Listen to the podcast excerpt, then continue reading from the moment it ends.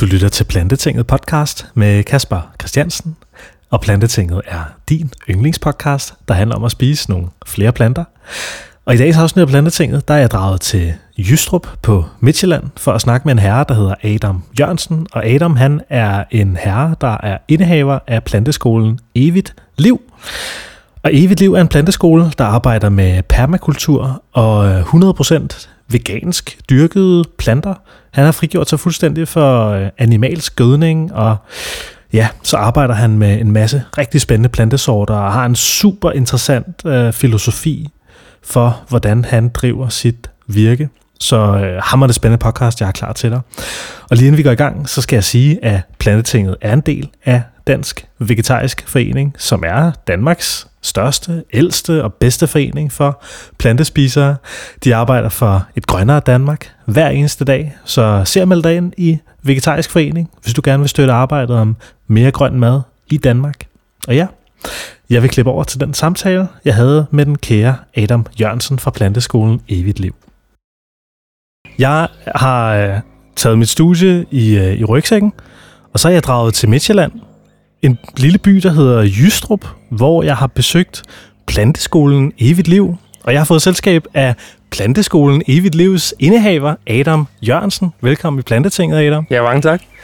Og Adam, øh, du har jo et øh, fuldstændig fantastisk sted herude på landet, hvor du dyrker en masse lækre planter og har gang i en masse rigtig spændende ting. Men lige inden vi begynder at snakke om det, har du så ikke lyst til bare sådan at fortælle mig og lytterne om, hvem, hvem du er, og hvad din baggrund er, og hvor du kommer fra og sådan noget? Jo, jamen, øh, mit, navn er, mit borgerlige navn er Adam Jørgensen, og øh, jeg er gartner, arbejder som gartner, øh, jeg arbejder også som musiker samtidig, øh, og har et, et helt liv med interesse for de to ting, altså planter og, og, og musik. Øh, og, øh, og planteskolen Evigt Liv har jeg så lanceret her i, i maj i år, og er et, et, nyt, et nyt pust til at, at dyrke mere bæredygtig og vegansk. Øhm, så jeg har en baggrund, hvor jeg har gået noget tid på gardnerskolen og droppet sig ud.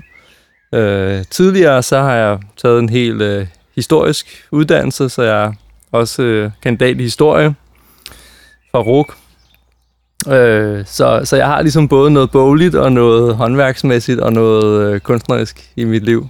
Øh, så samtidig så, øh, så er hele mit øh, outlook er meget informeret af, af Rastafari, spiritualitet og levity, altså en livsvej, hvor at, øh, hvor at vi prøver at leve i overensstemmelse med, med, med en hellighed, øh, der kommer fra, fra Jah Rastafari. Så Fedt. Ja. Og det er jo ligesom, øh, altså den musik, du taler om, det, det må vel så være reggae? Det er en del af det. Det er en del af det. Uh, roots reggae-musik, som er den mere bevidste og kulturelle del af, af reggae-musikken. Og så øh, ellers Naya Bingi, som er den traditionelle Rastafari-musik. Øh, øh, men øh, jeg, jeg gør mig også lidt i, øh, jeg producerer også øh, old school øh, boom bap, øh, hip-hop, øh, instrumental hip-hop og sådan ting. Så jeg, man kan sige basmusik og trommusik, som er igen meget de afrikansk inspirerede øh, moderne traditioner. Dem, dem har jeg gjort mig lidt indenfor. Fedt. Og vi sidder jo her faktisk i et, øh, et drivhus, hvor at øh, der bliver øh, ja, opfostret en masse små planter. Mm. Og det er jo i virkeligheden derfor, øh, at vi sidder her i dag, Adam. Vi skal jo snakke lidt om, om planteskolen Evigt Liv. Vil du ikke sådan helt lavpraktisk fortælle mig, Altså, hvad, hvad er planteskolen Evigt Liv lige nu? Hvad, hvad laver I, og hvad sælger I, og hvad gør I? Ja, jamen øh, det er, lige nu så er det en, øh, en lille planteskole, men som er godt på vej, og som, driver, som drives efter nogle højere idealer end, end, end, øh, end mange andre planteskoler. Det betyder, at vi for det første så øh, dyrker vi uden spagnum. Spagnum er et stort problem i produktionen, øh, i planteskoleproduktionen. Man smadrer naturen, man smadrer højmuserne, så udleder, så udleder man en masse CO2 samtidig, for det er carbonlager, man ligesom åbner op for. Øhm, og så øh, er der samtidig den her transport fra Østeuropa og Rusland typisk. Øh, så det er ligesom et ret stort problem, at de fleste planter i dag bliver dyrket i spagnum i, i industrien. Så jeg dyrker helt uden spagnum, jeg dyrker kun i kompostbaseret vækstmedie, økologisk certificeret, Og det betyder at øh, også, at der ikke er nogen animalske bestanddele. Så det, for mig så er det en af de helt store springende punkter. Fordi typisk så vil du enten øh, have godt med spagnum, eller så vil du i hvert fald også have godt med dyregødning. Så hos mig, der er det uden begge dele. Så øh, vi snakker, at det er veganic. Så det er, det er en slags øh, vegansk, økologisk, dog uden certifikation, men øh, vegansk, økologisk øh, dyrkning af planter. Og hvilke planter det så er, det er flereårige spiselige planter. Så det er planter, som du planter ud i din have, eller hvor du end bor. Det kan også være i din altankasse. Og så øh, har du grundlæggende mad i, i, i en årrække. Øh, så i stedet for, at du planter noget nyt ud hvert år, som man vil gøre i meget traditionel dyrkning med de eneårige, som gulerødder for eksempel, så kan du have flereårige alternativer, som for eksempel sukkerrod, hvor at du øh, kan have en rodafgrøde og, og en bladafgrøde og blomsterafgrøde, du spiser af, øh, men hvor den kommer igen år efter år. Så, så mit forsøg med, med planteskolen Evigt Liv, det er at, at udleve mine egne øh, idealer i forhold til dyrkning, og prøve på at udbrede det til mennesker, få, få gang i en, i en snak, få, få gang i, i en diskussion af, hvordan kan vi leve mere bæredygtigt, og, og også rettet delvist mod veganerne. Hvordan kan veganere leve mere bæredygtigt, så, så vi både undgår øh, lidelse hos, øh, og udnyttelse hos, hos øh, dyr, men at vi samtidig gør det på en bæredygtig måde. Og hele det her spørgsmål med, altså nu nævner du spagnum, og du siger, at vi importerer jord fra Østeuropa som vækstmedie til at dyrke planter i. Mm. Er det noget, alle planteskoler bare gør? Det er stort set alle. Det er stort set alle. Der er nogen, der så dyrker i stedet for i kokos for eksempel. Øh, men der, det har så sine egne pro- problemer, sine egne implikationer. For eksempel, at øh, tidligere så var kokos et restprodukt fra kokosnødproduktionen. Så brugte man det her spagnum produkt af kokosnødskaller, brugte man øh, som, et, som et restprodukt. Men nu er efterspørgselen efter det så stort, at man rydder skov for at plante til med kokos, for at lave kokos, øh, kokosvækstmedier. Så, så der er nogle forskellige alternativer til spagnum, som stadigvæk har sine egne implikationer, hvor, hvor det, som jeg dyrker med, det er simpelthen bare lokalt, det vil sige dansk produceret økologisk kompost, så det er plantedele. Så det, øh, det bliver ikke meget mere bæredygtigt. Og så øh, hele det her med, hvordan man øh, gøder. Du, du har jo også en, en helt bestemt indstilling til gødning. Vil du ikke fortælle mig lidt om, om det igen? Jo, altså det, noget af det, der er interessant i forhold til, til hvad kan man sige, argumenterne for at bruge animalske produkter i sin dyrkning, det er jo, jamen, det er jo dyrene, de øh, processerer alt, øh, alt det grønne, og så kommer det ud som en glimrende fin gødning, øh, som lorten, ikke? Møg, hestemøg, hønsemøg, øh, svinegylde. svinegylde, ikke? Øh, alt det der, så siger man, det er jo fuld af næring. Det er det også. Det er virkelig fuld af næring. Det er også fuld af næring på en måde, så det bliver udvasket. Øh, så det er ikke bundet, øh, og, det, og det udvaskes. Øh, øh, I modsætning til en humusrig kompost, øh, hvor, som, som faktisk binder mange af de her næringsstoffer bedre, så det ikke bliver udvasket. Øh, så, så, kan, så det leder mig til ligesom at, at tale om, okay, hvorfor, hvorfor er det federe at bruge planterne direkte? Altså gøde med planter. Og, og, og det er jo fordi, at den, al den næring, som, som man får i møget, det kommer fra planterne. Det hele handler jo om solenergi. Energien sender os eller undskyld, solen sender os energien til planterne. Planterne, dem lever vi af, dem lever dyrene også af. Så ud af planternes lort, så kommer den processerede energi, som har været igennem planterne, og så igennem dyret, og så, og så vil vi give dem til nogle andre planter. Det giver ikke nogen mening. Det giver meget bedre mening at sige fra solen til plante til plante. Direkte, ikke? Der går ikke noget tabt. Der, der, går, der går meget tabt, når man giver det igennem øh, en dyrekrop først, ikke? Samtidig med alle de etiske implikationer, der er forbundet med det. Ikke? Så, så, øhm, så jeg går ind for en, en øh, blandebaseret vegansk dyrkning, hvor at man ikke udnytter dyrene og samtidig mister, øh, mister øh, næringsstoffer, mens man samtidig bruger land og vand og og, og ressourcer på at holde gang i, de, i den der øh, ubehagelige, øh, øh, hvad hedder det, det er ubehagelige animalske landbrug. Ikke? Mm. Så det, det handler også om, at man, man bliver en del af maskineriet. Ikke? Så siger folk, at så, så er det jo et restprodukt. Ikke? Hestemøg, grisemøg, så er det et restprodukt. Ja, men hvis vi holder gang i, hvis, hvis vi aftager, så er du, så er du en del af, af deres produktionskæde. Så jeg er meget mere fortæller for, at vi, øh, at vi øh, boykotter den, den kæde, og så øh, selv øh, dyrker de planter, der skal til for at gøde vores planter. Og det fungerer glimrende. Det fungerer rigtig godt. Mm. Altså det vil, det vil, hvis alle de steder i verden, man kan komme og se øh, veganske dyrkningssystemer, så vil man se, at faktisk, typisk så bliver planterne større. Det er, det, er meget, det er meget interessant. Der er forskning på det.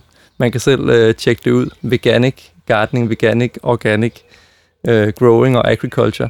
Så vil man se, at øh, mange afgrøder bliver større, når de dyrkes øh, uden møg og i stedet for med, med plantegødninger. Oh. Øh, det er meget interessant. Så, så, øhm, så det er altså en, det er en, det er en, der er en videnskab bag det, og der, og der er også det moralske i det. Ikke? Mm-hmm. Øh, og så er der selvfølgelig noget, noget, så jeg ser det også som en politisk handling, altså ikke, at, at de valg, vi, vi tager, de har en, en indvirkning, selv når det er i det små. Ja. Det vil sige, en familie, der har en lille have, hvad de gør, det er altså også, det er altså også en forandring. Og det er grundlæggende den lille forandring, som jeg prøver på med min planteskole at tale ind i. Ikke? At sige, prøv at høre, den og den og den plante, øh, så kan du altså få til salaten, og du kan få som øh, en, rod, en rod afgrøde i mange år frem. Flere år i kål. Du kan spise kål af de her planter i 5-10 år, uden at rode jorden og, og, og frigive øh, CO2 og så videre, ikke? Og uden at, øh, uden at øh, irritere øh, mikrolivet i jorden, ikke? Så, øh, så det er det er en holistisk vej, og det er en øh, det er en, en et, et forsøg på på en bedre en bedre fremtid grundlæggende, ikke? Mm. Og øh, lad os snakke lidt om øh, altså de her traditionelle måder at dyrke planter på eller dyrke afgrøder på, fordi nu, nu talte du selv om at gødning kan være en udfordring. Og den her med, at vi, vi dyrker afgrøder på den danske landjord, som bliver gødet med svinegylde, eller hestemøg, mm. eller, eller hvad mm. det ellers er. Ja. Øhm, altså, hvad, hvad, hvad, hvad tænker du om hele det? Altså, kan, kan, er det noget, vi kan bevæge os væk fra? Altså, og, og, og vi som forbrugere, eller mig som forbruger, når jeg går ned i supermarkedet og køber eller anden form for plantebaseret produkt, som kommer af afgrøder, der er dyrket på gødning fra dyr. Mm. Hvad, hvad, hvad tænker du om hele det? Altså taler man så stadig ind i den her animalske industri? Eller kan man helt frigøre sig fra det? Og kan man kun det, hvis man så er altså, ja, selvforsynende? Det er jo nemlig det, at, at øh, den eneste grund til, at mennesker de øh, holder dyr fanget og udnytter dem og mishandler dem og sælger deres øh, kroppe til, til at spise, det er jo fordi, der er penge i det. Ikke?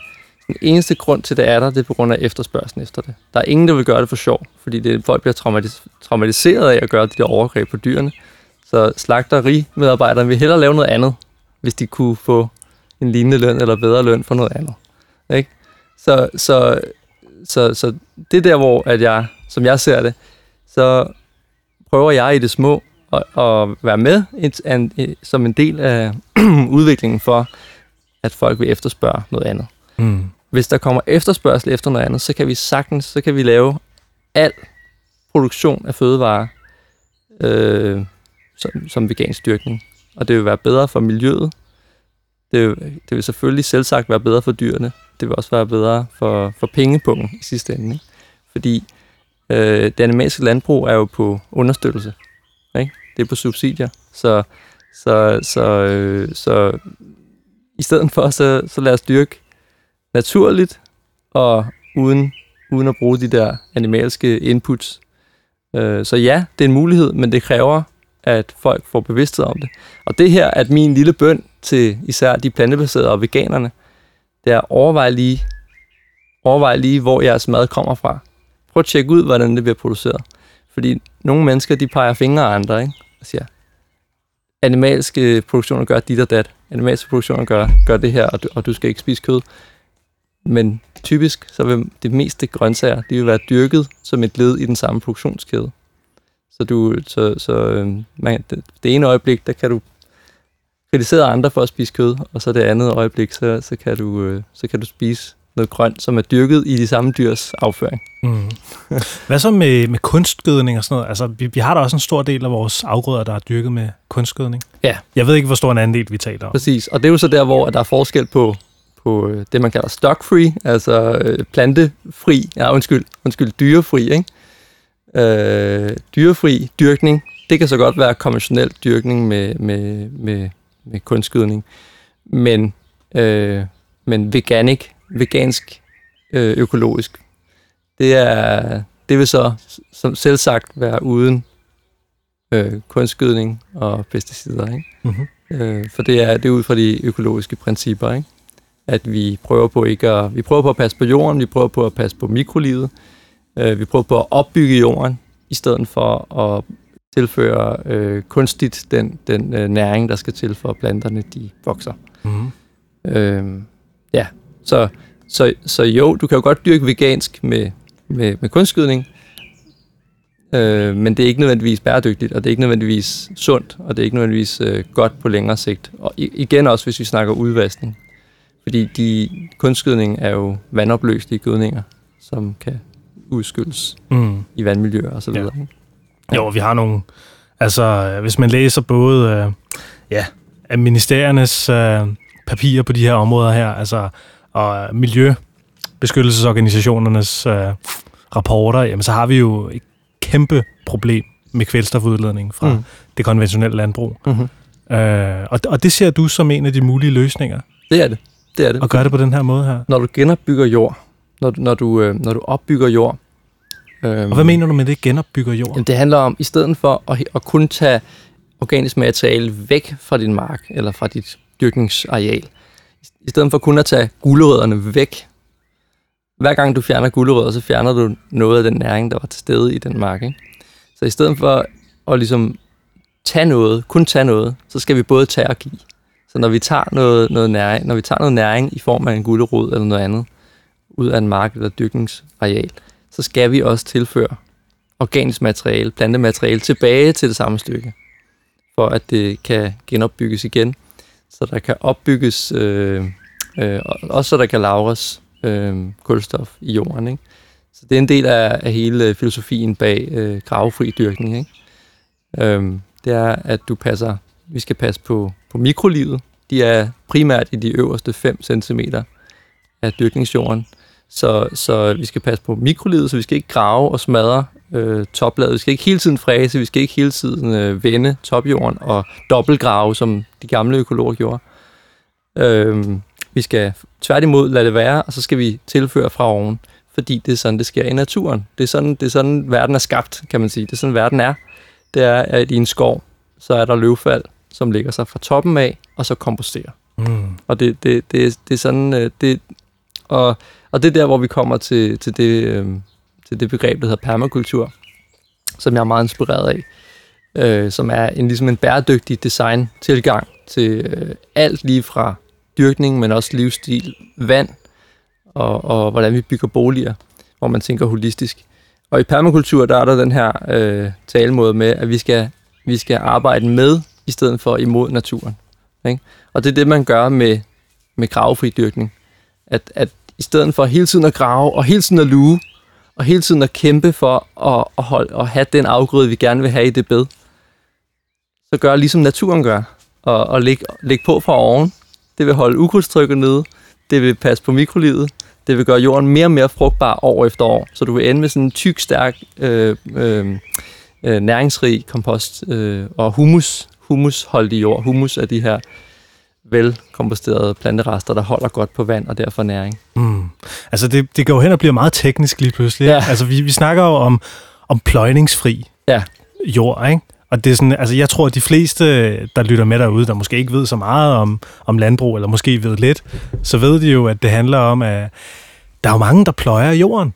Mm. Der er jo mange landmænd, der pløjer deres jord, og det er sådan, man altid har gjort. Og så har man måttet øh, dyrke i den, ikke? Fordi så, øh, ja, hvorfor er det egentlig, man pløjer? Man pløjer jo for at løsne øh, jorden Ja. i cirka 20 cm dybde. Øh, og det gør man jo for at skabe et, et miljø, hvor at rødder let kan etableres. Øh, så det er grundlæggende derfor. Og så øh, nedpløjer man også øh, potentielle øh, ukrudt mm. og så videre. Ikke?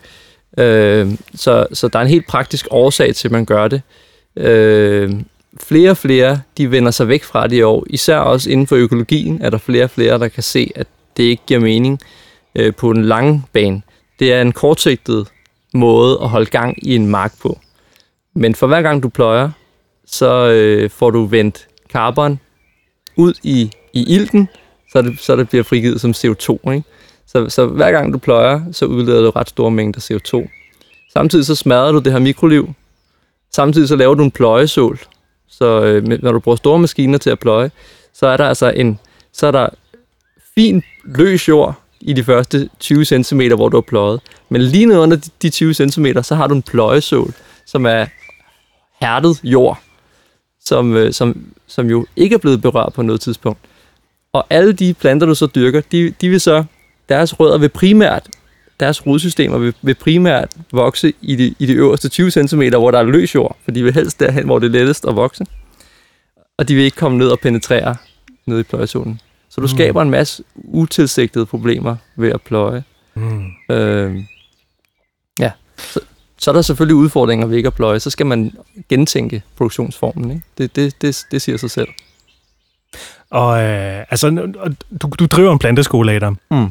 Jeg ved ikke, altså, og, og I har også, altså, I har noget land tilknyttet det her sted, hvor I bor. Ja. Det øh, har vi måske heller ikke fortalt endnu, men Adam, du, du bor jo også på et, et bofællesskab, ja. der ligger øh, omkring den her planteskole her. I har mm. nogle hektar jord lige om bagved her, og det er så der, I eksperimenterer med, med pløjefri dyrkning, eller skal I, i hvert fald til at eksperimentere med det? Vi kommer til at øh, arbejde med pløjefri dyrkning, vi kommer til at arbejde med, med, med skovhavesystemer, og måske i en, lille, i en skala, der godt kan kaldes et lille skovlandbrug, ikke? Øh, hvor man, hvor man øh, imiterer igen den naturlige øh, øh, naturform, som, som her, der er det skov. Hvis vi lader, hvis vi lader en mark være, så vil den springe skov.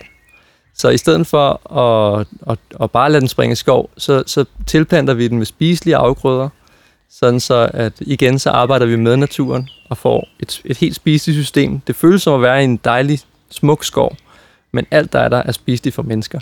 Så, og på den måde så skaber man både habitat for dyr og for mennesker, og mens man også øh, får dækket sin egen fødevarebehov med meget sund og lækker, meget varieret kost med flere hundrede afgrøder ikke? af frugt og bær og nødder og det hele, ikke? hvor alt er dækket ind med proteiner og vitaminer og det hele. Ikke? Øh, så det er jo sådan et... Øh, for, for mange lyder det utopisk, men det findes altså, og det, og det fungerer. Ikke? Mm. Altså, det, det er det, der er vildt. Det er det, der er vildt. Og der var grundlæggeren af permakulturen, han, han var kendt for at sige det her med, vil, vil permakultur fungere, altså vil, vil den her flereårige dyrkning og skovlandbrug, vil det fungere? Og så er svaret ligesom, vil planter vokse? Ikke? Altså, vokser planter? Ja. Mm.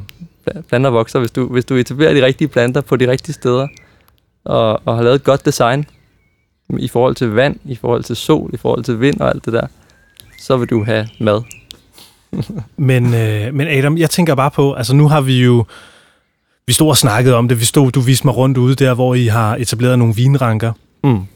Øh, at vi de sidste 90 år har set den her mekaniske og, hvad kan man sige, pesticidfyldte revolution af landbruget. Ikke? Altså, mm. vi er begyndt at blive enormt effektive. Ikke? Vi har mm. nogle marker, hvor vi dyrker helt enkelte afgrøder, og vi kan dyrke enormt store mængder, og vi kan høste enormt store mængder, og så kan vi mætte et eller andet form for marked, der efterspørger havre, eller raps, eller soja, eller hvad man nu gør. Mm.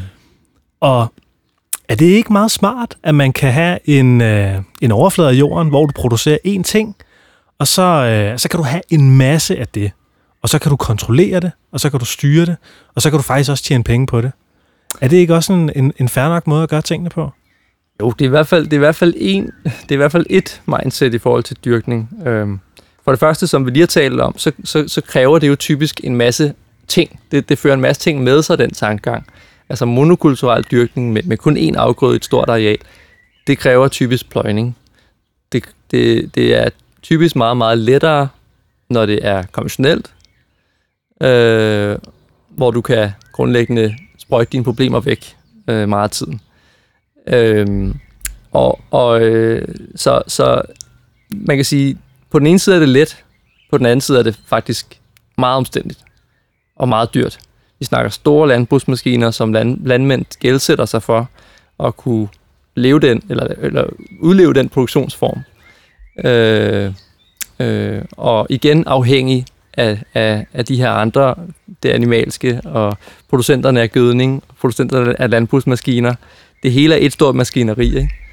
Øh, så der er den side af det. Så er der hele den, den mere øh, økosystemsorienterede side af det, hvor vi snakker om biodiversitet, og hvor vi snakker om andre væsener end bare mennesker.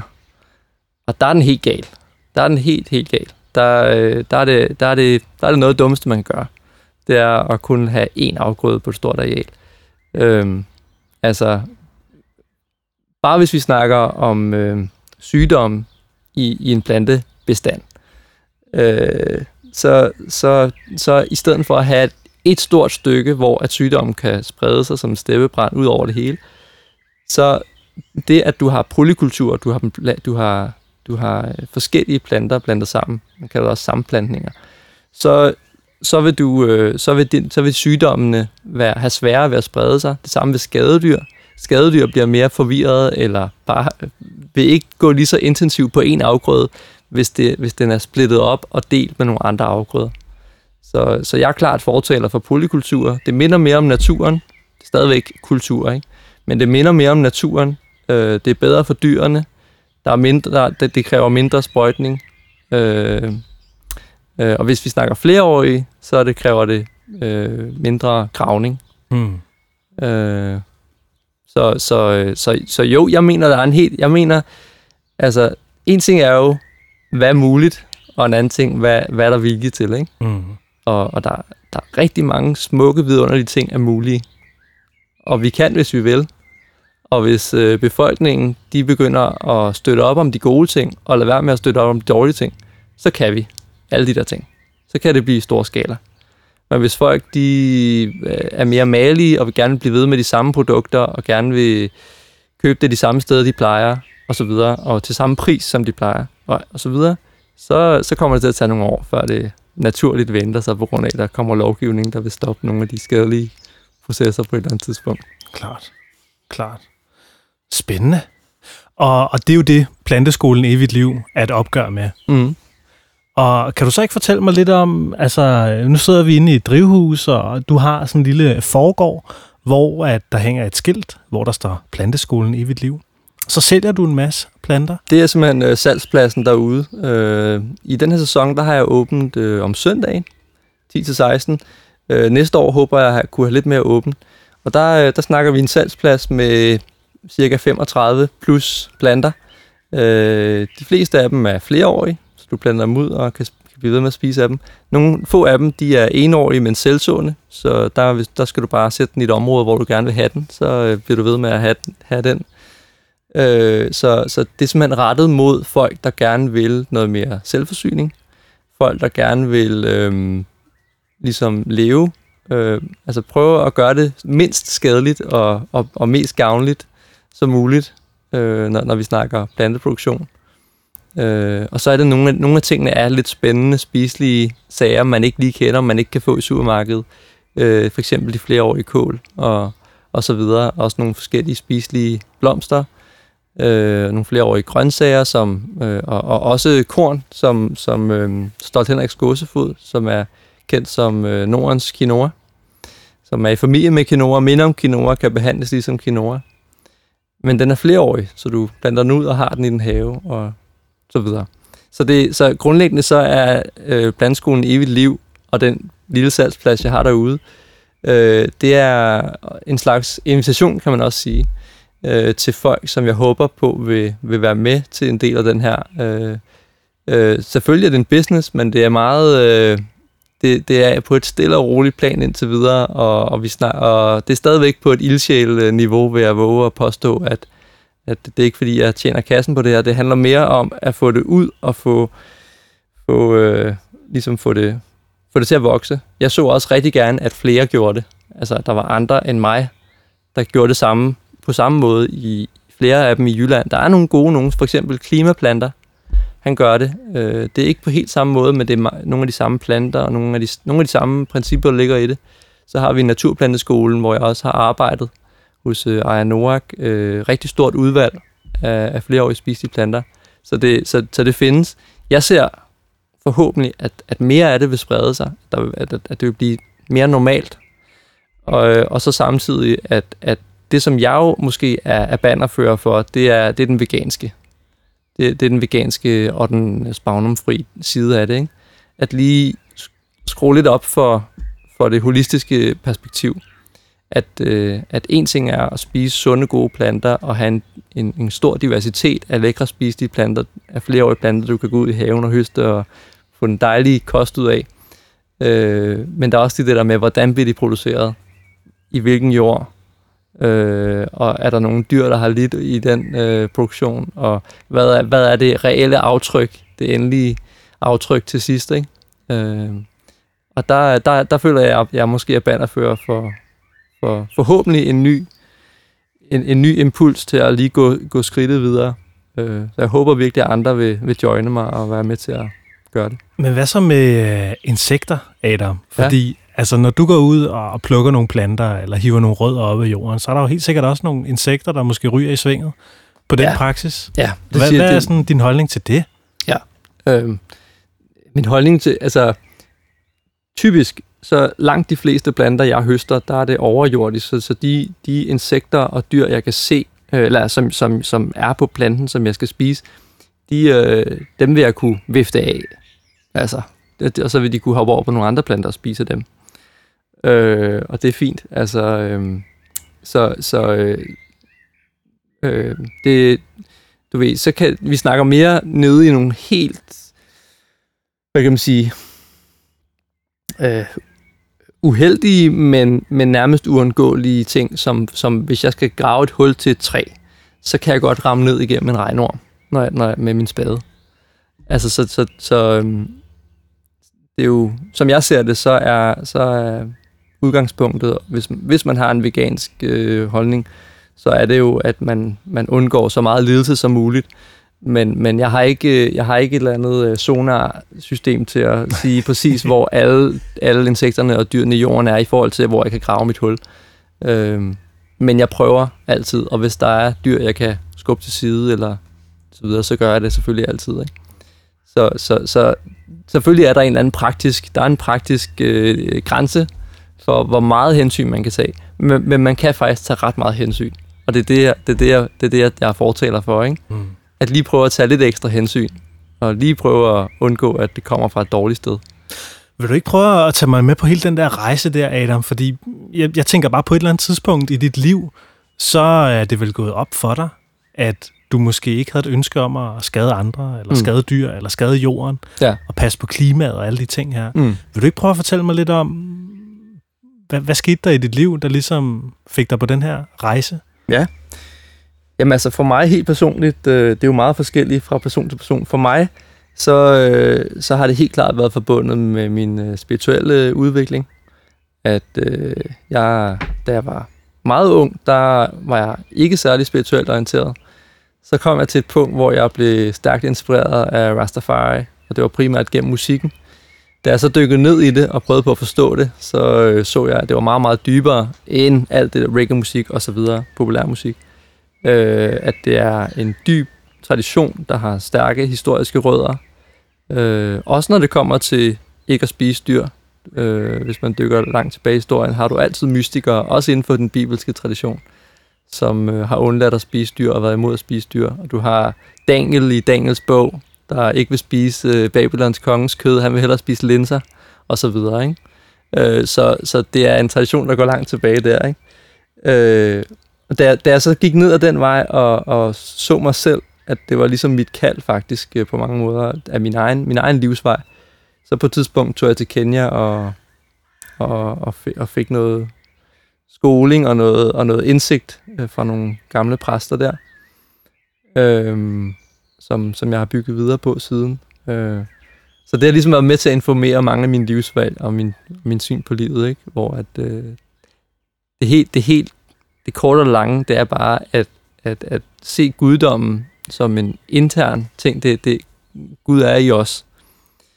Gud er også i, i alt det liv, han har skabt.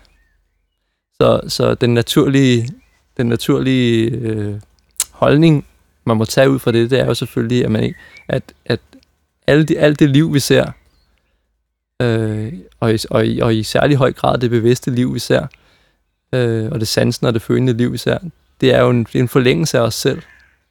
Så hvis vi skader det, så er det bare en, så, er det, så skader vi os selv.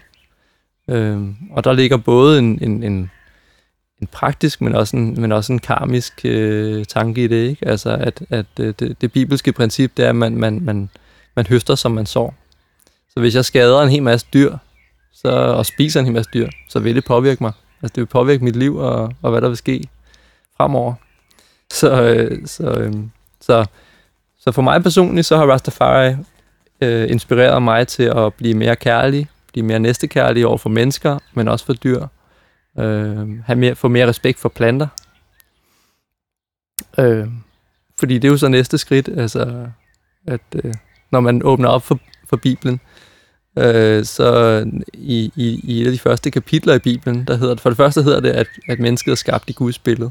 Så det vil sige, at vi har ligesom et, et, et, faktisk et, et helligt potentiale. Øh, så det er lidt modsat af, hvad Luther siger. Luther siger, at vi er født i synd, og vi dør i synd. Ikke?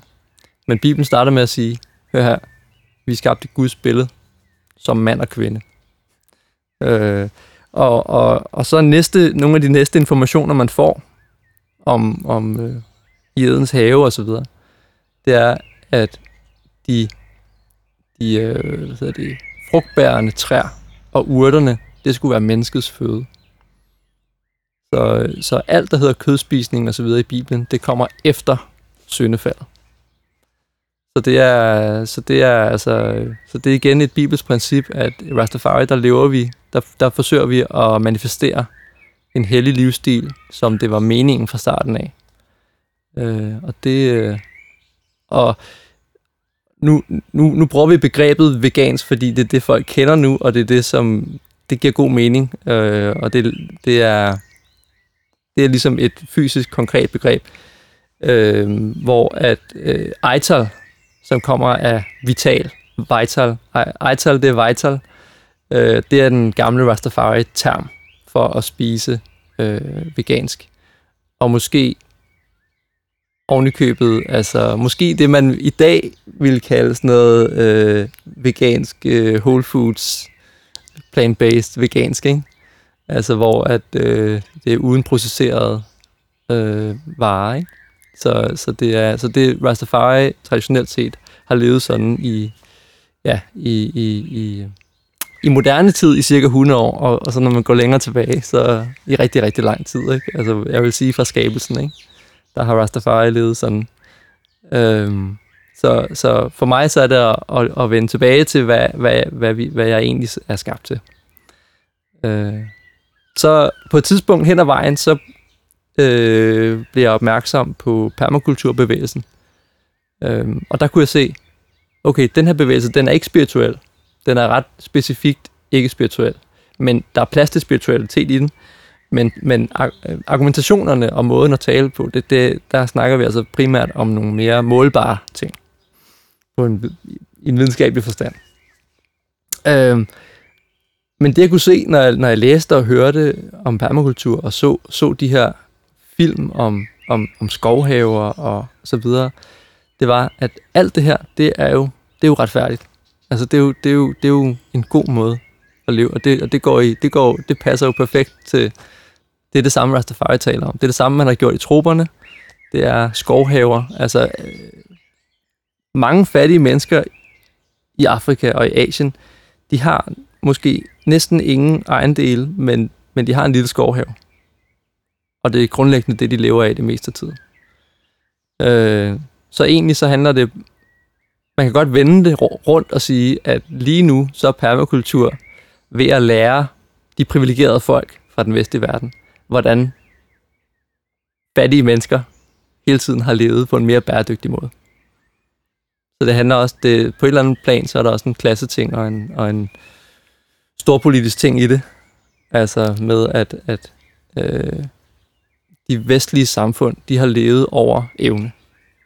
de har, de, har, de har levet på en måde, der ikke er, er holistisk bæredygtig. Der ikke passer på naturen, der ikke passer på dyrene, der ikke passer på dem selv og deres egen sundhed. Og, og det er der, hvor jeg siger, for mig, så Rastafari har vist mig den spirituelle vej. Permakultur har understøttet det inden for en praktisk landbrugsorienteret retning øh, til at, at, at føre det ud i livet. Øhm, så, så der har jeg så der har jeg så også øh, engageret mig og været engageret i, i nogle år i det. Og håber også, at det her sted, vores bofællesskab, hvor vi er nu, hvor vi har forskellige planer, at det med tiden kan blive et inspirationssted, hvor folk kan komme og lære. Både om permakulturelle principper, men også om, øhm, også om, det, om, om veganics, som er, Mhm. som er særligt, som er noget andet her end... Der er kun meget få mennesker i Danmark, der gør, der gør det her, der tænker i de baner. Mm. Det, jeg, det, jeg håber virkelig sådan, at det vil sprede sig, og folk vil tage det til sig. Alle, der går op i dyrkning, og som går op i, i dyrerettigheder, og, og en holistisk syn på tingene. Jeg håber virkelig, de vil være med til det her og gøre det godt. Lad mig, lad mig lige gribe fat i det der Rastafari-begreb der. Mm. Nu, øh, altså jeg, jeg, jeg elsker, jeg synes reggae er det mega fedt. Mm. Jeg, jeg lytter selv til reggae, øh, fordi det gør mig i godt humør. Mm. Og øh, som vi også talte om tidligere, inden vi tændte for mikrofonerne, så har de her reggae-musikere, de, de, de bruger mange af de samme begreber, de mm. Gentager mange af de samme ting. Mm. Øh, en ting, der går igen, det er det her med øh, Babylon, ikke? Og hvad. Mm. hvad er Babylon? Det er vel altså den vestlige verden, eller kapitalismen, eller industrien. Ja. Og mange af de her reggae-musikere, de taler om, at Babylon skal ødelægges, Mm. Eller ja. smadres, eller fjernes, mm. eller vi skal vende os væk fra den. Ja. Øh, hvad, hvad er sådan din holdning til, til det? Fordi sådan som jeg ser det, så altså permakultur og, og Rastafari-bevægelsen og, og hele den her måde at være selvforsynende på, Mm. det er jo, og, og- det her med at sige pløjefri dyrkning og, og, stoppe det industrielle landbrug, mm. Mm. altså det er jo også at vende sig væk fra det. Mm. Så altså, men vi lever jo i, i Danmark. Mm. Mm. Vi lever i et dansk samfund. Du går vel i supermarkedet en gang imellem og sådan noget. Mm. Hvordan, øh, hvordan ser du hele det med ligesom at, at skulle, altså den der kapitalistiske struktur, vi er omgivet af, Mm. den er så tvingende ja. en Ja. del af vores liv. Så, så, så er, det noget, er det noget, du sådan vil smadre, eller vil du vende dig mm. Mm. væk fra det, eller hvad, hvad er sådan din, hele din holdning til det? Altså, jeg kan starte med at sige, at, at jeg ser alle folk som mine brødre og mine søstre. At øh, alle dem, der gør skade på sig selv og andre, de er stadigvæk mine brødre og søstre. Jeg kan godt hade deres handlinger, uden at hade dem. Og det er ligesom det første skridt, ikke? Øh, og der er mange af de ting, som folk gør og siger, som jeg hader, øh, som, som jeg gerne vil destruere. Og det, og, det er noget, og det er noget af det, man skal forstå, når vi, når vi taler om at brænde Babylon og øh, nedbryde øh, Babylon. Det er, øh, det er figurativt, men det er også konkret, fordi det, det, vi, vi, vi har ikke tænkt os at brænde nogle bygninger, vi har ikke tænkt os at gøre vold på nogen kroppe eller nogen noget, men vi vil gerne øh, destruere det, der vil destruere os. Vi vil gerne destruere det, der går imod øh, den, den, den guddommelige orden, og det, der går imod fred og kærlighed på jorden. Øh, så, så selvom det kan lyde, det kan lyde negativt og, og destruktivt, at noget skal smadres, eller noget, noget skal brydes ned, så er det jo fordi, det er det negative, vi gerne vil, vi gerne vil nedbryde. Ikke? Øhm, så, det, så, det, så det er så andet skridt i det, at, øh, at, øh, at du kommer ikke til at se mig gøre skade på nogen eller nogens ejendom. Men du men det vi er i gang med lige nu, det er at øh, tale om nogle sager, og også på din platform, og som jeg er meget taknemmelig for, at, at du vil komme og, og tale med mig. Øh, at, at, at ligesom få udbredt nogle af de her tanker og idéer, fordi det er virkelig sådan, sådan vi brænder Babylon. Det er ved, at mennesker, der har en god gnist i deres hjerte, øh, og har en vision for fremtiden, og ikke bare følger, øh, dødt følger strømmen. Øh, det er sådan, vi, det er sådan, at Babylon kommer til at blive brændt. Og det kommer til, det, for mig at se, så er det, så er det ikke, så er det bare et spørgsmål om tid. Øh, øhm, før at de uretfærdige praksiser i verden, de, de, vil, blive, de vil blive forladt. Øh, og og jo, jo, jo mere og jo bedre vi arbejder for det, jo hurtigere vil det gå.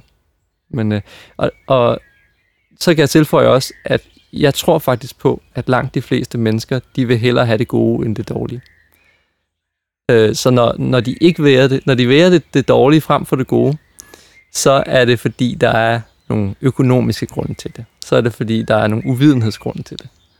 Så, så jeg tror faktisk på, at mennesket har noget godt i sig. Ligesom at jeg tror på, at dyr har noget godt i sig. Øh, jeg tror på, at mennesker, hvis de får muligheden for at gøre alting bedre, hvis de kan vælge noget, som er dyrket på en rigtig god måde, frem for noget, der er smadret, og de har viden om, hvad, forsk- hvad forskellen er. Hvorfor skal jeg betale en krone mere for det her? Eller hvorfor kan jeg ikke købe den der, det der kød mere, eller et eller andet? Øh, så, er det, så, så tror jeg, at folk vil vælge med tiden, vil, vil vælge det, det rigtige. Så jeg tror, det er et spørgsmål om tid.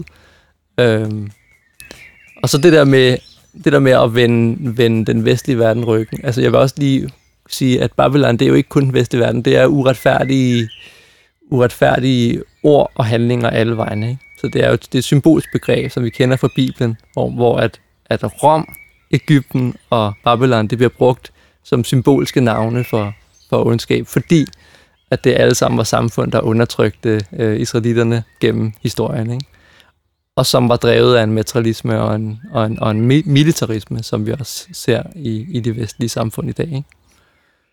Øh, ja, så, så jo, jeg prøver på, på mange måder at vende det ryggen, men jeg, er stadig, jeg, er stadig, jeg lever stadigvæk side om side med det, kan man sige. Men så er det jo lige præcis med de små handlinger, små og store handlinger hver dag. Øh, valg og fravalg, at man, og det er også igen for at vende tilbage til, jeg håber, at folk ikke nødvendigvis ved at støtte mig, men ved at støtte alle, der prøver på at gøre tingene bedre, at så, øh, det, det er sådan, man langsomt nedbryder, og sådan med et skridt ad gangen, et skridt ad gangen, ikke? Øh, at, at, at, øh, at de andre ting ikke længere giver mening. Fordi det animalske landbrug er på subsidier, det er på støtten, så det er kun fordi folk bliver ved med at holde julen i gang, at det er der. Det er der ikke af økonomiske årsager. Det, det er kun fordi folk efterspørger det. Hvis folk stopper med at efterspørge det, så stopper det. Så det er, det er et spørgsmål om vilje. Mm. Og viden. Rigtig meget viden. Og hvad er så de næste skridt, Adam? Nu har du fået etableret din lille planteskole her tilbage i maj, og øh, du sælger vel nogle planter om søndagen, og I er ved at etablere en, en ret lækker permakulturhave her på øh, jeres lille grund her, mm. eller store grund her i, mm. i Jystrup. Hvad, hvad skal der ske fremadrettet? Jamen, jeg håber jo, altså, i år har det været en stille opstart. Jeg føler heldigvis, altså, ja, stor kærlighed og respekt til Jystrup. Øh, de har virkelig været, det, det er lokalsamfundet her, ikke? Og de har virkelig været gode til at støtte op og komme og spørge, og de er interesserede, og de går op i bæredygtighed osv. Så, så de har været mine helt store støtter. Så mit eget næste skridt, det er at få få fat i alle dem, der ikke, der ikke er i mit, i mit umiddelbare lokalområde. Øh, og der har jeg i hvert fald en, en idé om, at der er mange i de større byer, altså København og Aarhus osv., hvor der er mange, der faktisk, hvis de kendte mig, og hvis de vidste, hvad, hvordan jeg dyrker mine planter, og hvis de kendte de planter, at de ville være interesseret. Så det er jo selvfølgelig planteskolens næste skridt, det er at få åbnet op, sådan så at folk, der tror på det samme og ved det samme, de vil støtte mig, så det kan give mening. Ikke? Fordi indtil videre har det været øh, så småt, at det er, det er ren opstart, ikke? Øh, så det er, det, det er mit mål, og måske på sigt er jeg også skal begynde at sende planter ud, øh, sådan så at folk ikke behøver at komme her fysisk. Samtidig så er det også en forhåbentlig med tiden en, mere og mere en oplevelse at komme her, og ligesom se, hvordan planterne bliver dyrket i et system, så de ikke kun står i nogle potter, og man ikke kun modtager dem i en potte, men man også ser, ser, hvordan de kan dyrkes og sammenplantes med andre planter og så videre, ikke? og hvordan de ser ud i den endelige størrelse. Og... Du snakker også om noget undervisning. Ja, så øh, vi har også helt klart planer om på stedet her at lave et, øh, forhåbentlig måske det, man kalder et landcenter, altså et demonstrationscenter for permakultur, øh, hvor vi kommer selvfølgelig til at gøre det på vores egen måde, og måske noget af det bliver med mine principper om, om det veganic. Så snakker vi, altså veganic permaculture, det er det er den helt store fremtidsting for mig. Det tror jeg er en stor del af, af løsningen. Det er en vigtig del af løsningen. Øhm, så sådan et landcenter, hvor folk kan komme og måske modtage kurser øh, om permakultur, om kravfri dyrkning, øh, og hvor det ligesom kan være en måde at, at, at, øh, at vi får noget støtte til, til at holde, holde det kørende her øh, økonomisk, samtidig med, at vi får givet en masse viden videre, som folk kan bygge, bygge videre på. Ligesom vi selv har modtaget fra andre gode undervisere rundt omkring i landet, øh, som, som er også virkelig er nogle ildsjæle, der kæmper for det her. Så, øh, så forhåbentlig så vil vores lille sted her være, være et ud af mange øh, steder, man kan komme og blive inspireret. Øh, og, og de ting, vi gør her i lille skala, kan man også godt gøre i større skala. Så, det er, så på den måde, så kan det også være et, øh, ja, en inspiration forhåbentlig. Er der grænser for, hvor stor skala man kan køre sådan noget øh, permakultur i? Nej, det er der ikke, fordi... Er der nogen, der gør det her i Danmark? Kører sådan permakultur i stor skala? Øh, ikke stor, som i konventionelt stor. Øh, vi har jo for eksempel Mira Esbens øh, projekt, øh, som nu hedder Skovvirke, som er i forlængelse af Svandholm, hvor de, de og nogle andre familier, de har øh, halvanden hektar hver, som de dyrker som kommersiel skovlandbrug. Så det vil sige, at de, de dyrker afgrøder, som, som er tænkt til salg. Øh, og så har de så halvanden hektar hver, ikke? Øh, så det er nok noget af det største, vi har i Danmark. Øh, men, men i udlandet, altså for eksempel i USA, der, der ved jeg, der er store, store permakulturelle øh, produktioner, skovlandbrug. Og øh, de er typisk ikke, altså mange af dem er ikke veganske. øh, og det, det, er, det tror jeg heller ikke Mira Esmens er. Øh, så det, det er ligesom en særlig en ting. Men skovlandbrug, isoleret set, der kan du lave det kæmpestort. Du kan, så, du ved, så gør folk sådan noget med, at de har nødetræer, og så har de for eksempel grise gående under, og så bærbuske, og så videre. Ikke? Øh, det veganske, så vil man gøre nogle, tage nogle andre valg, nogle andre designvalg i forhold til inputs, og i forhold til, til, til, til grøngødning og så videre. Ikke? Mm. Hvordan laver man sådan en god grøngødning så? Jamen, grøngødninger, det er jo en betegnelse for, øh, for planter, som har en, en næringsværdi, en gødningsværdi. Øh, og det kan enten være, at de øh, simpelthen bare øh, skaber en masse øh, grønt materiale, som indeholder øh, kvælstof. Øh, det, kan, det kan også være, at de, man har dem til at opbygge carbon i jorden, ikke? Øh, og måske også til at... Altså, nogle gange så indgår der også jordforbedrende planter i grøngødningsblandinger. Ikke? Men så har vi også de kvælstoffixerende planter, som, som udover at, at der er kvælstof i planterne, så binder de også kvælstof fra luften øh, ned i rodzonen. Øh, sådan en symbiose, der er der noget med nogle mikroorganismer. Det er bælfrugterne, der primært gør det? Det er primært bælfrugterne, ja. Præcis. Øh, så der har vi både nogle, nogle kendte og nogle, og nogle ukendte typer. Ikke? Altså, for eksempel havtorn, den er kvælstoffixerende.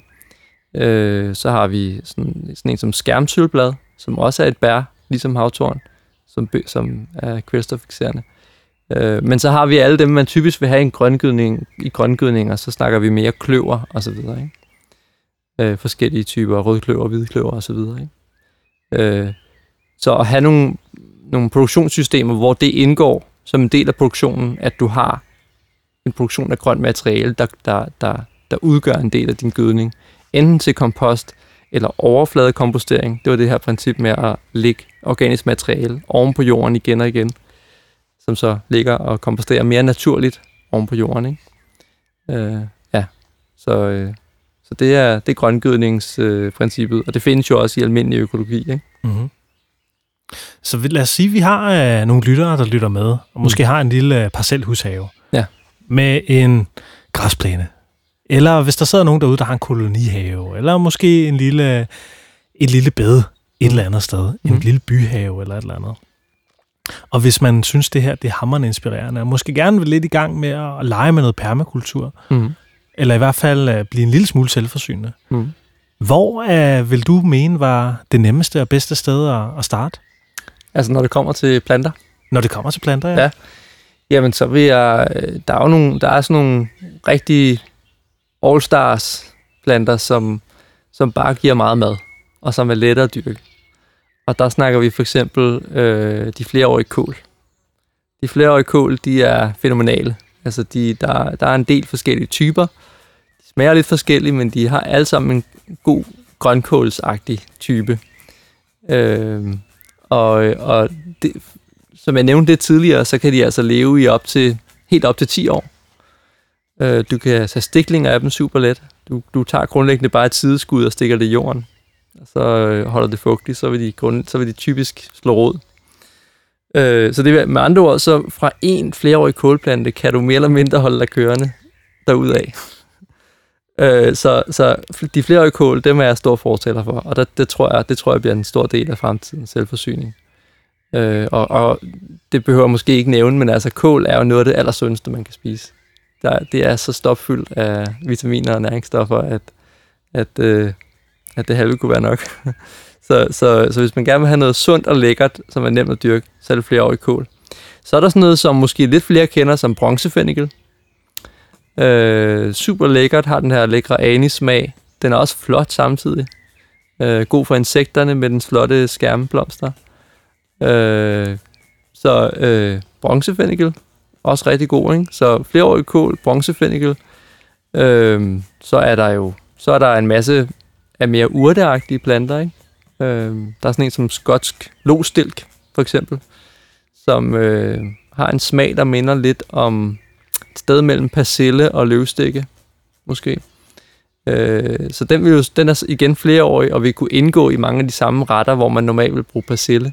Hvor persille, den kan typisk godt overvintre, men den her, den kan så overvinter flere gange, og, og, og bare mere eller mindre være, være permanent i en have. Ikke? Øh, så der er, der, er, der, er, der er et hav af muligheder. Øh, altså, og, og som sagt, jeg har et udvalg på 35, men, men der er mange flere, og der er meget, meget mere, jeg håber at kunne udvide med, øh, når jeg kommer længere frem. Øh, selvfølgelig så er der også alt, der hedder bærbuske og så videre. Ikke? Øh, det tror jeg, de fleste er glade for, for bær og de bærbuske, man kan have i haven. Ikke? Øh, og der har jeg indtil videre haft et, et udvalg af bærbuske også. Ikke? Øh, og for, forhåbentlig er min plan, at jeg skal have lidt flere sjældne bærbuske i fremtiden. Nogle ting, man ikke kan få så mange andre steder. Øh, så det er jeg også i gang med at, at opformere på. Øh. Så, men det var i hvert fald et par, et par, et par inputs. Øh, man kunne sagtens fremhæve en masse flere. Det, noget af det, man, man finder ud af, når man dykker ned i de flereårige spiselige planter, det er i virkeligheden, hvor lidt man kender til dem. øh, hvor, hvor mange der er, og hvor mange af dem, der smager godt, og hvor mange af dem, der er rigtig meget mad i. Det er en hel verden. Og du kan hurtigt etablere et bed med 20-30 forskellige i, som vil kunne give dig til en helt blandet salat, eller en helt blandet gang øh, mad til, til, til panden, eller til, til fyld til din tærter, eller så videre, så videre. Hvad end det er, man, man nu laver. Ikke?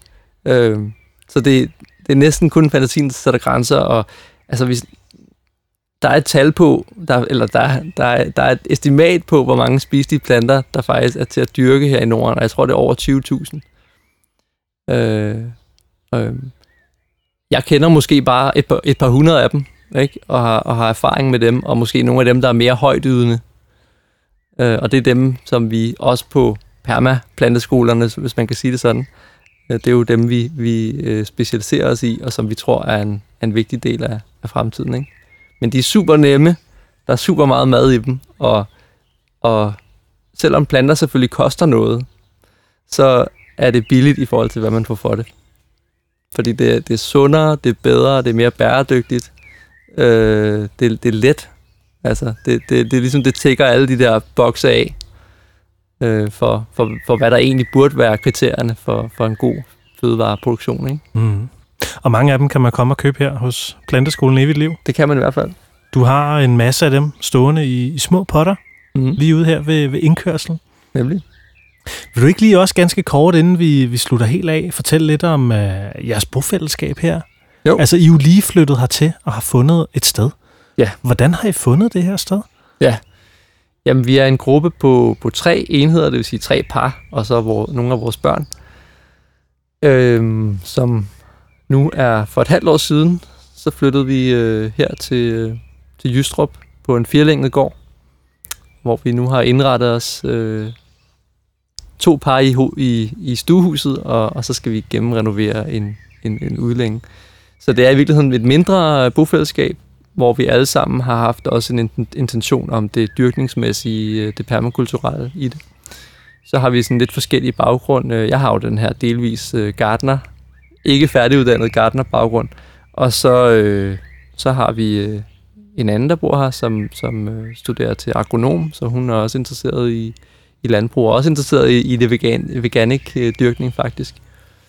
Øhm, og, øh, og, og så har vi en musiker, en professionel musiker, og vi har cykelbud, og så vi, vi er vi er forskellige typer, kan man også sige, og, og, og, men, men gode venner, som øh, i, i en del år har arbejdet hen imod noget i den her retning.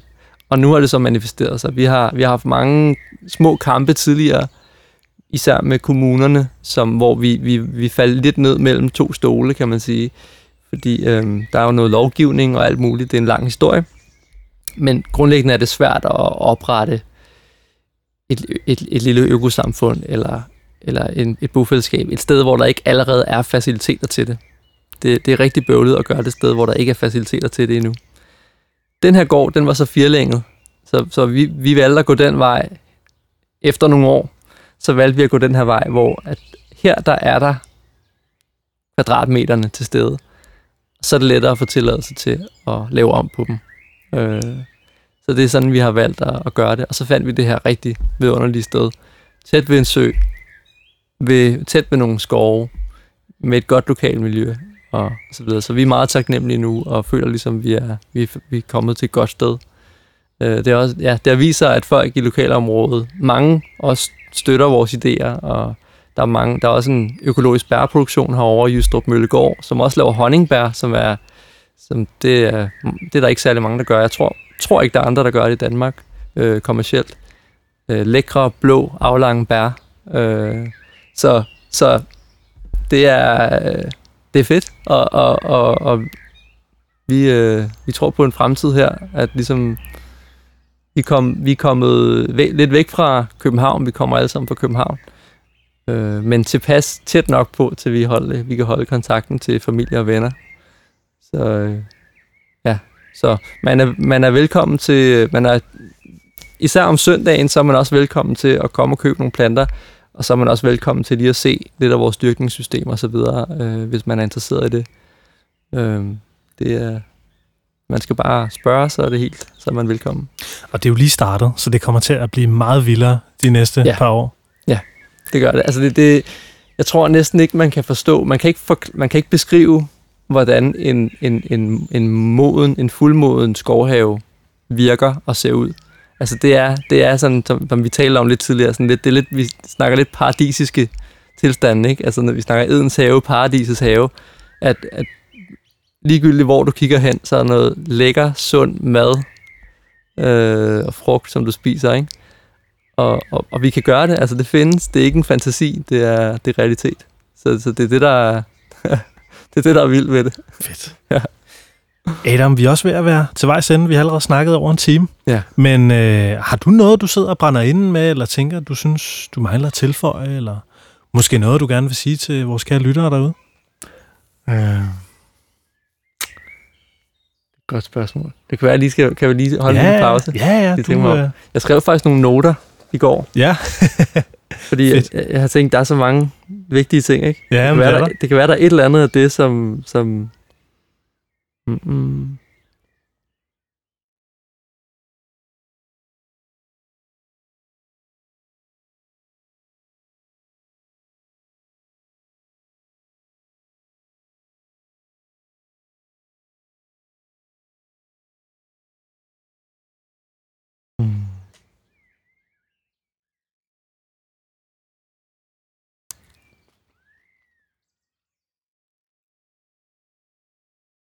Tror, jeg tror, jeg tror, jeg kommer rundt om det. Jeg, jeg tror, det kan være, nu går jeg tilbage her. Ja, ja. Jamen, hvis der er noget, hvis der er noget, jeg gerne ligesom vil understrege en sidste gang, så er det det her med, at faktisk så vi, vi er ikke tvunget til at være en plage for jorden. Vi er ikke tvunget til at, at, at kunne tænke på os selv. det, det er et valg, man tager. Så hvis der er noget, jeg, jeg lige vil sende med i sidste, sidste omgang her, så er det til alle de kære lyttere, at, at vi kan sagtens gøre tingene på en bedre måde. Og, og, øhm, og vi kan også gøre det bedre for dyrene, end bare at købe et vegansk produkt i supermarkedet. Vi kan, vi kan, vi kan, vi kan undgå, at, at der overhovedet er, er dyr, der bliver udnyttet til vores grøntsagsproduktion. Så, så, det, er, så det er en, en opfordring og en, og en vision, som jeg, som jeg sender herfra. Adam Jørgensen, tusind tak, fordi at du vil uh, deltage i Plantetinget podcast. Det er mig, der takker. Tusind tak. Og uh, man kan vel finde Planteskolen Evigt Liv på sociale medier? Det kan man. Jeg er på Facebook, og så er jeg på Instagram. Ja. Jeg er også, lige for nylig har jeg tilknyttet mig til Happy Cow. Fedt. Øh, så der er ikke så meget derinde endnu, men, men det betyder, at folk kan lige uh, skrive et review eller noget, hvis de, hvis de kommer en dag og køber en plante, så kan de skrive, var der nogle gode planter. Der er mange, der har øh, vendt tilbage til mig allerede og sagt, de planter, jeg købte i foråret der, de vokser bare, og de har det godt. Så, så jeg allerede føler, at det går, det går godt. Fedt. Skide godt. Så øh, ja, men øh, ja igen, tak fordi du vil være med. Tusind tak. Så du lyttede til Plantetinget podcast med Kasper Christiansen. Jeg håber, du synes, det er en spændende podcast. Jeg håber, du synes, at du bliver beriget af de samtaler, jeg er så heldig at have med mange spændende mennesker ude i det danske land. Og øh, vi er jo også på både øh, Instagram og Facebook og LinkedIn, og hvis du lytter med på iTunes, så er du også meget velkommen til at give os en anmeldelse, fordi det gør, at vi kan blive set af nogle flere. Giv os nogle stjerner, fordi så kan vi nå ud til endnu flere mennesker. Du er også velkommen til at støtte Plantetinget på det, der hedder plantetinget.10.app. Der ligger et link inde på hjemmesiden og til hver episode, der udkommer. Udover det, så vil jeg bare ønske dig en fantastisk dejlig dag.